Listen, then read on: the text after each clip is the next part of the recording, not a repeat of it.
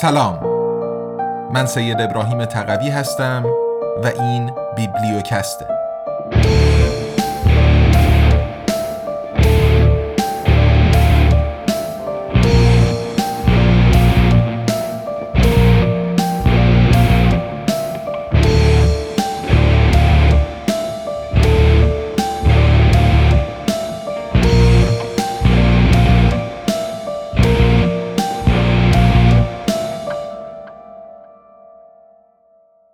تاریخ اختلاط ایرانیان و ترکان. نوشته عباس جوادی. قسمت پنجم. از اسلام تا صفویه اسلام ایرانی ترک ها سالهای 800 تا 1000 میلادی. روش اسلام آوردن ترکان صحرانشین از راه گرویدن ایرانیان و ترکان یکجانشین ماوراء النهر فرق می کرد. برخلاف ماوراء النهر قبول اسلام از سوی ترکان چادرنشین در درجه اول نه از راه حمله، کشتار، قارت، مالیات و جزیه بلکه به صورت گروهی و یا با تبلیغ و تشویق تاجران صوفیان و دیگر مسلمانان مخصوصا از ماوراء نهر و ایران بود بدون شک شمشیر و یا ترس از آن نیز به این روند مسلمان شدن قبایل ترک کمک کمی نکرده است اما در این رهگذر انگیزه تجارت، تأمین شرایط و حقوق برابر برای همه مسلمانان و فعالیت مدرسه های دینی نقش مهمی داشتند. بدون شک لشکرکشی های قبلی اعراب به ترکان چادرنشین دشت ها در قرن نهم نیز در این کامیابی ها بی تأثیر نبودند. از طرفی وسعت دشت ها و جمعیت پراکنده ترک ها شانس موفقیت چنین حمله هایی را کاهش داده بود و از طرف دیگر رویارویی های خونین و مسلحانه در مقایسه با نبردهای ماوراء النهر فروکش کرده بود. اسلامی که در ابتدا چه در ماوراء النهر و چه در دشتهای آسیا قبایل کوچنشین ترک را جذب نمود و از راه های گوناگون مورد قبول آنان قرار گرفت به اصطلاح اسلامی ایرانی و به ویژه اسلام ایرانی ماوراء النهر بود که خود را با شرایط مخصوص ترک ها همخوان کرده بود. اگر به طور شرطی طبقه بندی این اسلام ایرانی به دو شاخه رسمی کتابی، فقهی، شریعتی و اسلام مردمی، تصوفی آمیخته با باورهای پیشا اسلامی بجا باشد به راحتی می‌توان گفت که اسلام رسمی ایرانی ماوراء النهر که تبدیل به اسلام رسمی ترکان نیز شد اسلام سنی پیرو مکتب حنفی بود که در ابتدا گروهی از مکتب شافعی هم در آن وجود داشت. تا آنکه دیرتر بسیاری از آنها هم تحت تأثیر پیروان حنفیه قرار گرفتند. از سوی دیگر اسلام مردمی ماوراء النهر و ترکان این دیار و دشتهای شمال اسلامی تصوفی و متأثر از عادات و آینهای طبیعی و شمنی ترکان و حتی دیگر آینهای رایج میان مردم عادی این سرزمین و نه فقیهان و علما بود. در همین جا بد نیست ذکر کنیم که ترک ها از آن دوره یعنی حدوداً قرن دهم تا دست کم 500 سال بعد مرتبا در حال کوچ و حکمرانی بر مردم ایران و خاورمیانه و دیرتر ترکیه کنونی بودند. آنها اساساً هم اسلام رسمی و هم اسلام مردمی خود را که در آسیای میانه قبول کرده بودند با خود به این سرزمین ها منتقل نمودند. آنگونه که امروز هم می‌بینیم یکم مذهب غالب رسمی در ترکیه کنونی مکتب حنفی است و دوم در زمینه اسلام مردمی با وجود گذشت تقریبا هزار سال از کوچهای ترک ها به آناتولی هنوز هم شاهد رگه های شمن باوری، تصوف، قلات و دیگراندیشی مذهبی در تفاوت با مذهب رسمی سنی هنفی از جمله به صورت نوع خاصی از طریقت علوی در ترکیه و سوریه کنونی هستیم. ایرانیان ماورا و نهر و خراسان تا دوره زوال امویان و برآمدن عباسیان یعنی تا سال 750 غالبا مسلمان شده بودند. حتی بیشتر نویسندگان هر شش کتاب احادیث پیامبر که از سوی اهل تسنن مورد قبول هستند ایرانی تبار بودند.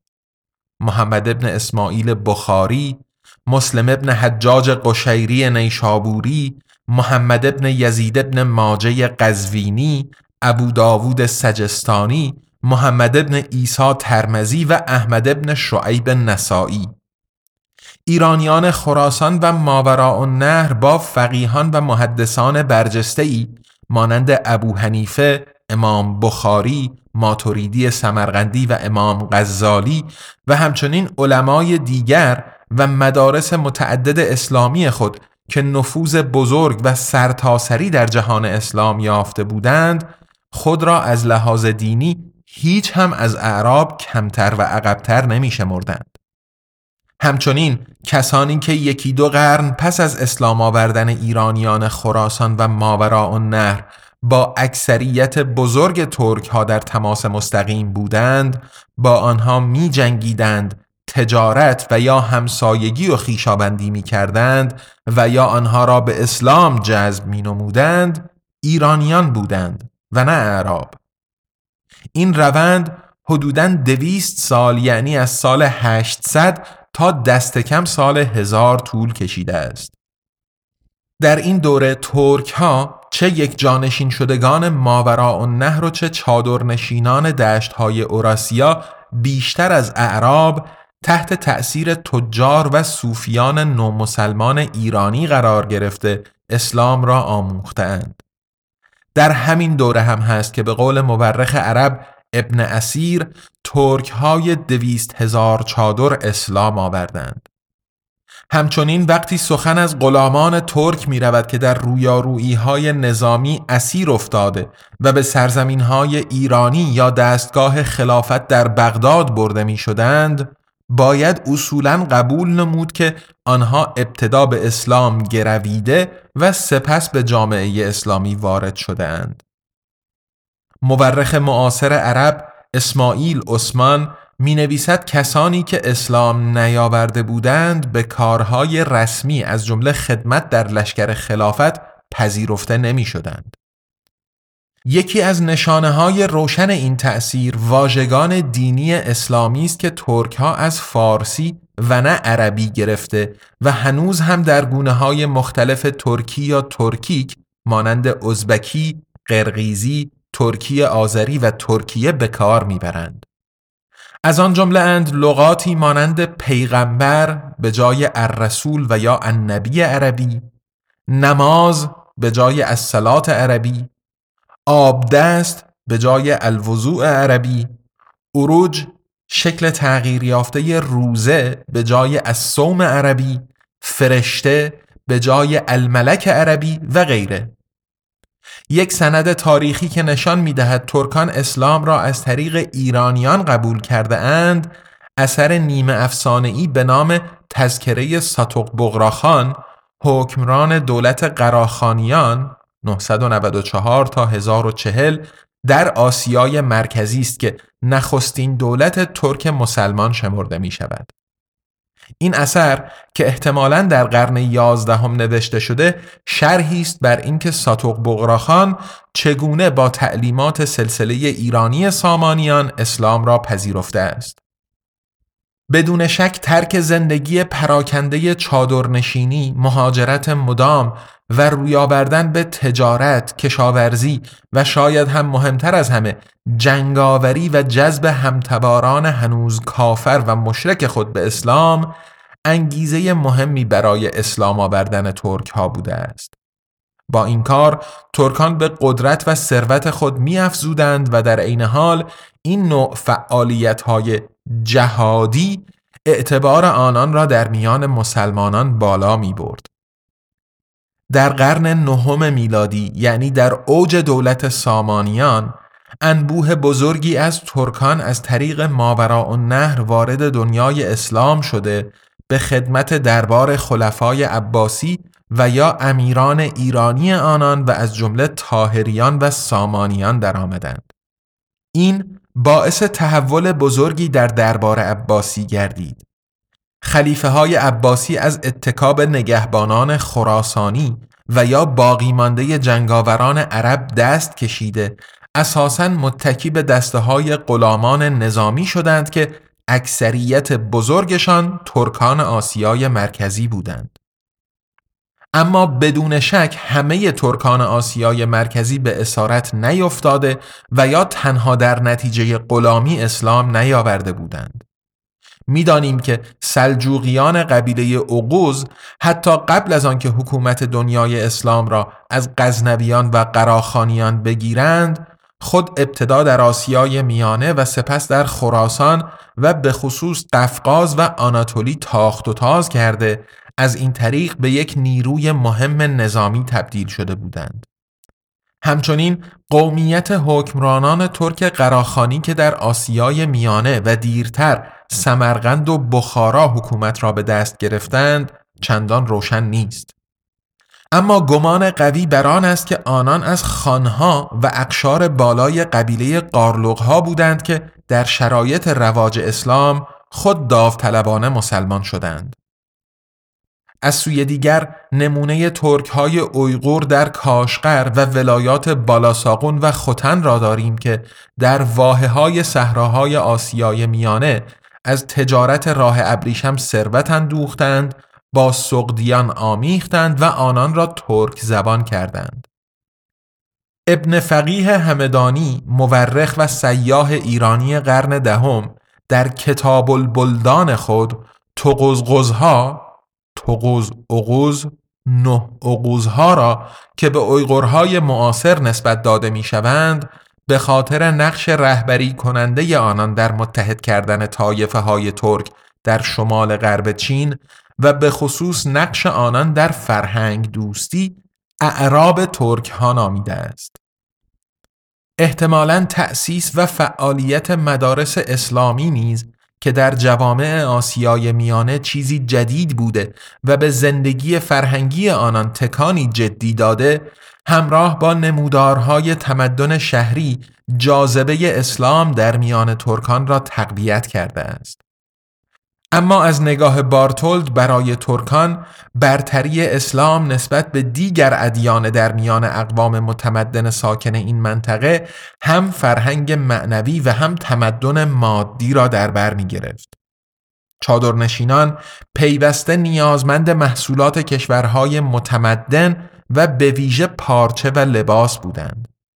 کوچنشینان ترک هنگامی که با تولیدات مسلمانان یک جانشین و عموماً با طرز زندگی آنان روبرو می شدند در موقعیت ضعیفتری قرار می گرفتند چرا که در آن صورت نه تنها با دین اسلام بلکه با فرهنگ اسلامی نیز آشنا می شدند. اما شامل شدن به فرهنگ اسلامی برای چادرنشینان فقط به شرط مسلمان شدن آنان امکان پذیر بود.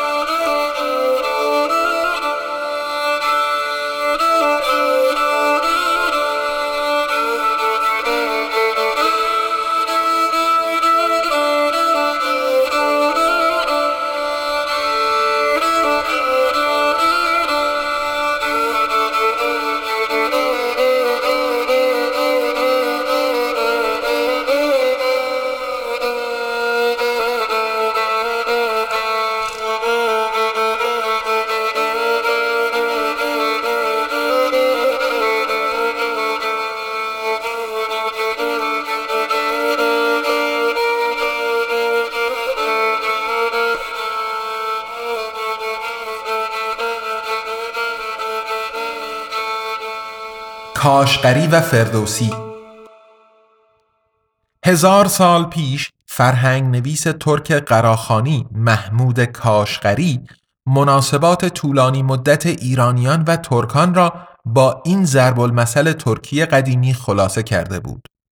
تاتسیز ترک بولماز باشسیز برک بولماز یعنی ترک بدون تات نباشد نمی‌تواند وجود داشته باشد همچنان که کلاه بدون سر نباشد.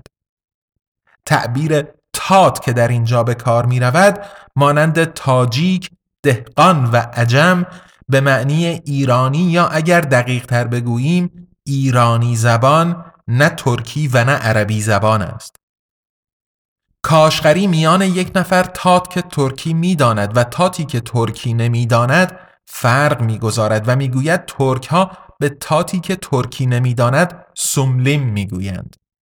این خود نشان می‌دهد که در آن دوره یعنی هزار سال پیش در مناطقی که کاشقری با آن آشنا بوده عموما کاشقر و ختن و تقاطع مغولستان، قزاقستان و قرقیزستان کنونی که خواستگاه اصلی نخستین ترک ها شمرده می شود بخش قابل توجهی از ایرانی زبانان یعنی احتمالاً سقدیان، خارزمیان و ختنی ها ترکی هزار سال پیش این منطقه را هم می دانستند.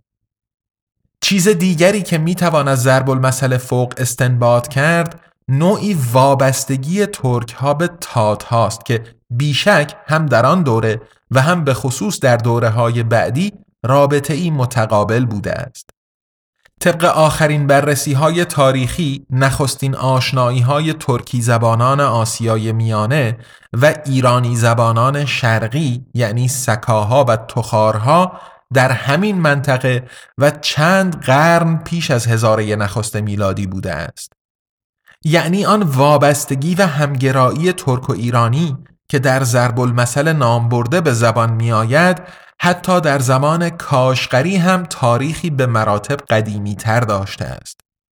طبعا اینجا منظور از ترکی زبانان نه ترک های کنونی ترکیه یا آذربایجان بلکه نخستین ترکی زبانان آسیای میانه حدود دو هزار سال پیش است. و به همین ترتیب منظور از ایرانی زبانان شرقی نه فارسی زبانان معاصر ایران و افغانستان و تاجیکستان بلکه سکاها و تخارهای دو تا دو و نیم هزاره قبل است که بدون شک یک ایرانی یا افغان معاصر زبان آنها را نمی‌تواند به خوبی درک کند. به احتمال قوی همگرایی و اختلاط مورد بحث در همان دوره حدوداً زمان هخامنشیان در ایران با آشنایی، همزیستی و مناسبات دوجانبه در دشتهای آسیای میانه شروع شده و همراه با فراز و نشیبهای بسیاری که در تاریخ تقریبا همه اقوام همسایه دیده می شود تقویت یافته است. این قبیل روابط قومی و فرهنگی در بسیاری موارد به صورت اختلاط و همگرایی قومی، فرهنگی و گاه حتی سیاسی در می آید. ما این روند را می توانیم در تاریخ اغلب ملل و اقوام جهان مشاهده کنیم. اما مانند همه روابط اجتماعی دیگر این گونه روابط قومی همیشه خالی از مراحل مکس، شک و حتی بحران نبودند و نیستند. تأیید این مدعا را می توانیم امروزه در نمونه های فراوان مهاجرت های معاصر به کشورهای همسایه و دوردست و تنشهای اجتماعی و سیاسی ناشی از آن ببینیم. این همان فراز و نشیبی است که چند سطر بالا درباره روابط نخستین ترکان و ایرانیان به طور کوتاه گفتیم و گذشتیم. جالب است که در چند بند دیگر همان دیوان کاشقری نیز نمونه هایی از این مرحله مکس، شک و شکایت را می توانیم ببینیم. کاشقری از جمله در مقایسه لغات یعنی لحجه های ترکیه آن دوره می نویسد فسیح ترین لحجه افسح اللغات متعلق به کسانی است که تنها یک زبان می‌دانند و با فارسی زبانان یا ایرانیان اختلاط نمی کنند ولم یختلط بالفارسی. و در سرزمین های دیگر ساکن نمی شوند و کسی که به دو زبان سخن گوید و با مردم شهری اختلاط نماید در الفاظ وی ابهام ایجاد شود. البته باید در نظر داشت که کاشقری دیوان لغات ترک را به عربی و احتمالا در بغداد نوشته و منظور از تعلیف آن آشنایی اعراب با نظامیان ترک بوده که در دوره عباسیان از آسیای میانه آمده و در خدمت نظامی دستگاه خلافت یا حکومتهای تابع آن مانند سامانیان قرار داشتند. جالب است این را هم بدانیم که به باور کاشقری فسیح ترین لحجه ترکیه آن دوره ترکیه خاقانی یعنی ترکیه دولت قراخانی بود که خود کاشقری نیز با این دولت در ارتباط قرار داشت.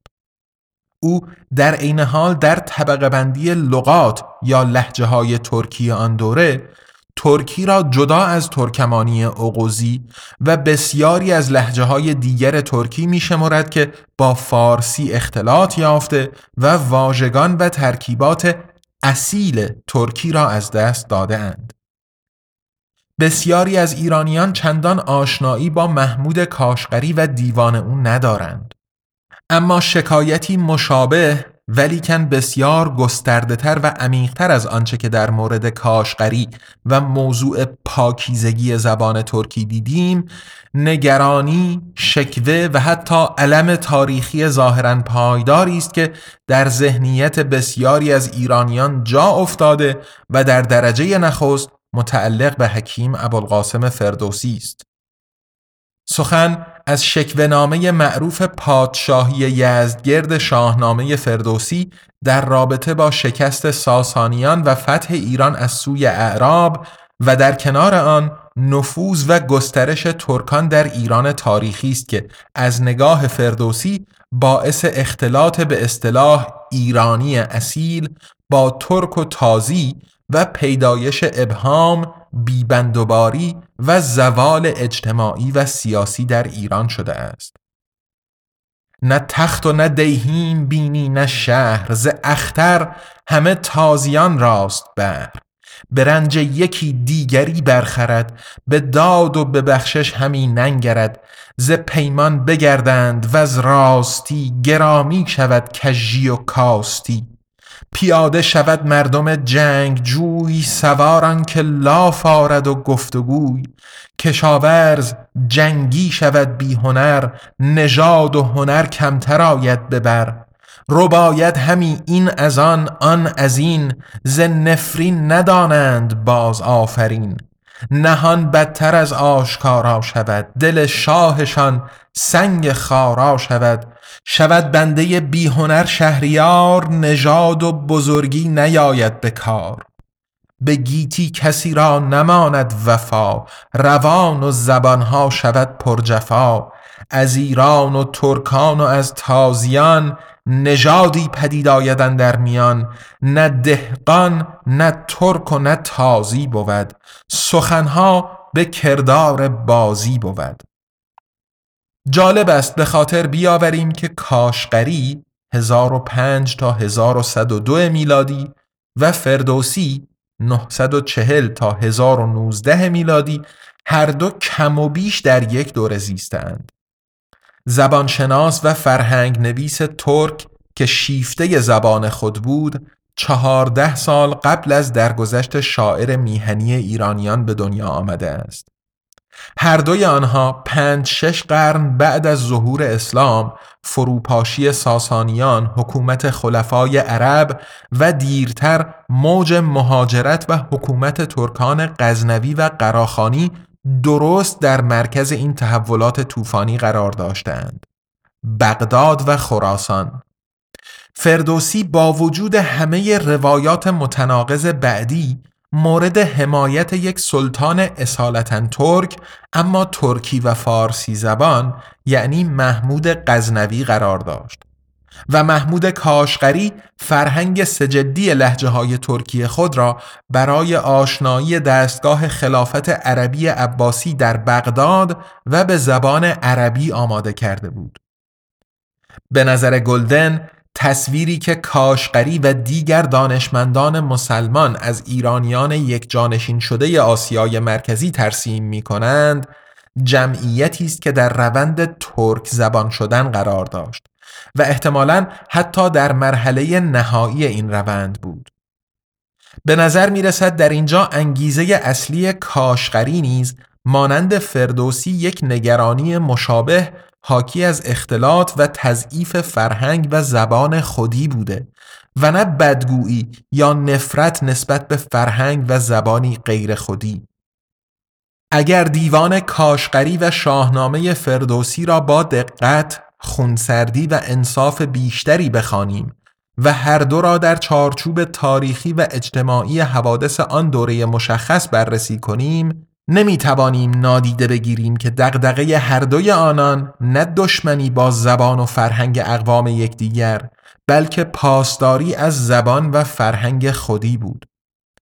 اما احتمالا نه کاشقری و نه فردوسی آنگونه که ما امروز می‌دانیم هنوز دقیقا نمی‌دانستند که زبان و فرهنگ ایران و ترکان و تازیان حتی در زمان حیات آنان نیز آمیزه ای از اقوام و فرهنگ های صدها سال قبل از خود بودند که این آمیزه قرنها بعد از آنها نیز تر خواهد شد و اجزای معجون دهقان و ترک و تازی دوره کاشقری و فردوسی دیگر قابل تفکیک و تجزیه نیست. Música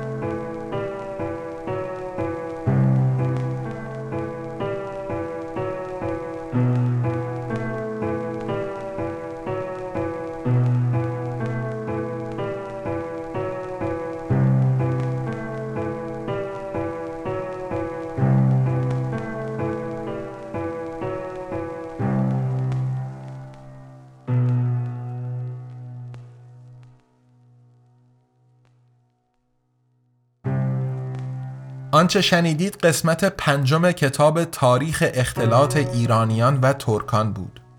نوشته دکتر عباس جوادی که با صدای من سید ابراهیم تقوی در فصل ششم پادکست بیبلیوکست میشنوید. بیبلیوکست زیر مجموعه ای از انتشارات آزادنامگانه. یه انتشارات مستقل تأسیس شده در برلین که کتابهای الکترونیک و صوتی به زبان فارسی رها از سانسور منتشر می‌کنه و از اونجا که بخش اعظم مخاطبش یعنی جامعه فارسی زبان در ایران دسترسی به پلتفرم های بین المللی برای خرید محصولاتش نداره این آثار رو همزمان در قالب پادکست بیبلیوکست به کارگردانی و مزین به موسیقی لرد ارس به رایگان در اختیار عموم قرار میده. محصولات قبلی آزادنامگان یعنی Quality Land، ابرقدرت ریاکار، بهار و امپراتوری USA به صورت الکترونیک و صوتی منتشر شدن و برای خرید در دسترس دوستان قرار دارند. نسخه الکترونیک روی Google Play Books و Apple Books و نسخه صوتی هم روی پلتفرم های متنوعی که لینک هاشون روی صفحه هر کتاب در سایت آزادنامگان قرار داده شده و میشه کتاب مبانی مبارزه خشونت پرهیز هم که متفاوت از باقی محصولات صرفا در قالب پادکست ارائه شده علاوه بر اپهای پادگیر برای دانلود در کانال تلگرام آزادنامگان هم در دسترس دوستان هست. از کتاب تاریخ اختلاط ایرانیان و ترکان هم آزادنامگان فقط نسخه صوتی رو منتشر می‌کنه که به محض تکمیل و آماده شدن برای فروش روی پلتفرم های بین المللی عرضه خواهد شد و خبر انتشارش رو می‌تونید از اینستاگرام، توییتر یا کانال تلگرام آزادنامگان دریافت بفرمایید. همونطور که عرض کردم آزادنامگان یه انتشارات مستقله که با هدف تقویت آزادی بیان و مبارزه با سانسور راه اندازی شده و ادامه پیدا کردن کارش در گروه همراهی و حمایت شماست. شما می‌تونین با دنبال کردن آزادنامگان در شبکه های اجتماعی منتقل کردن نظرات، انتقادات و پیشنهاداتتون و همینطور معرفی ما به دوستان و آشنایانتون به همون در مسیری که پیش گرفتیم کمک کنین. برای حمایت مالی از آزادنامگان هم می‌تونین غیر از خرید محصولاتش از لینک های هامی باش یا پیپال که در توضیحات پادکست قرار داده شدن استفاده بفرمایید. در فصل ششم بیبلیوکست ما با هفته یک قسمت پنج شنبه هر هفته رأس ساعت 18 به وقت ایران در خدمتتون هستیم. با ما همراه باشین از خود و اطرافیانتون مراقبت کنین آزاد بیاندیشین و آزاد سخن بگین تا قسمت بعدی بیبلیوکست ارادتمند تقوی.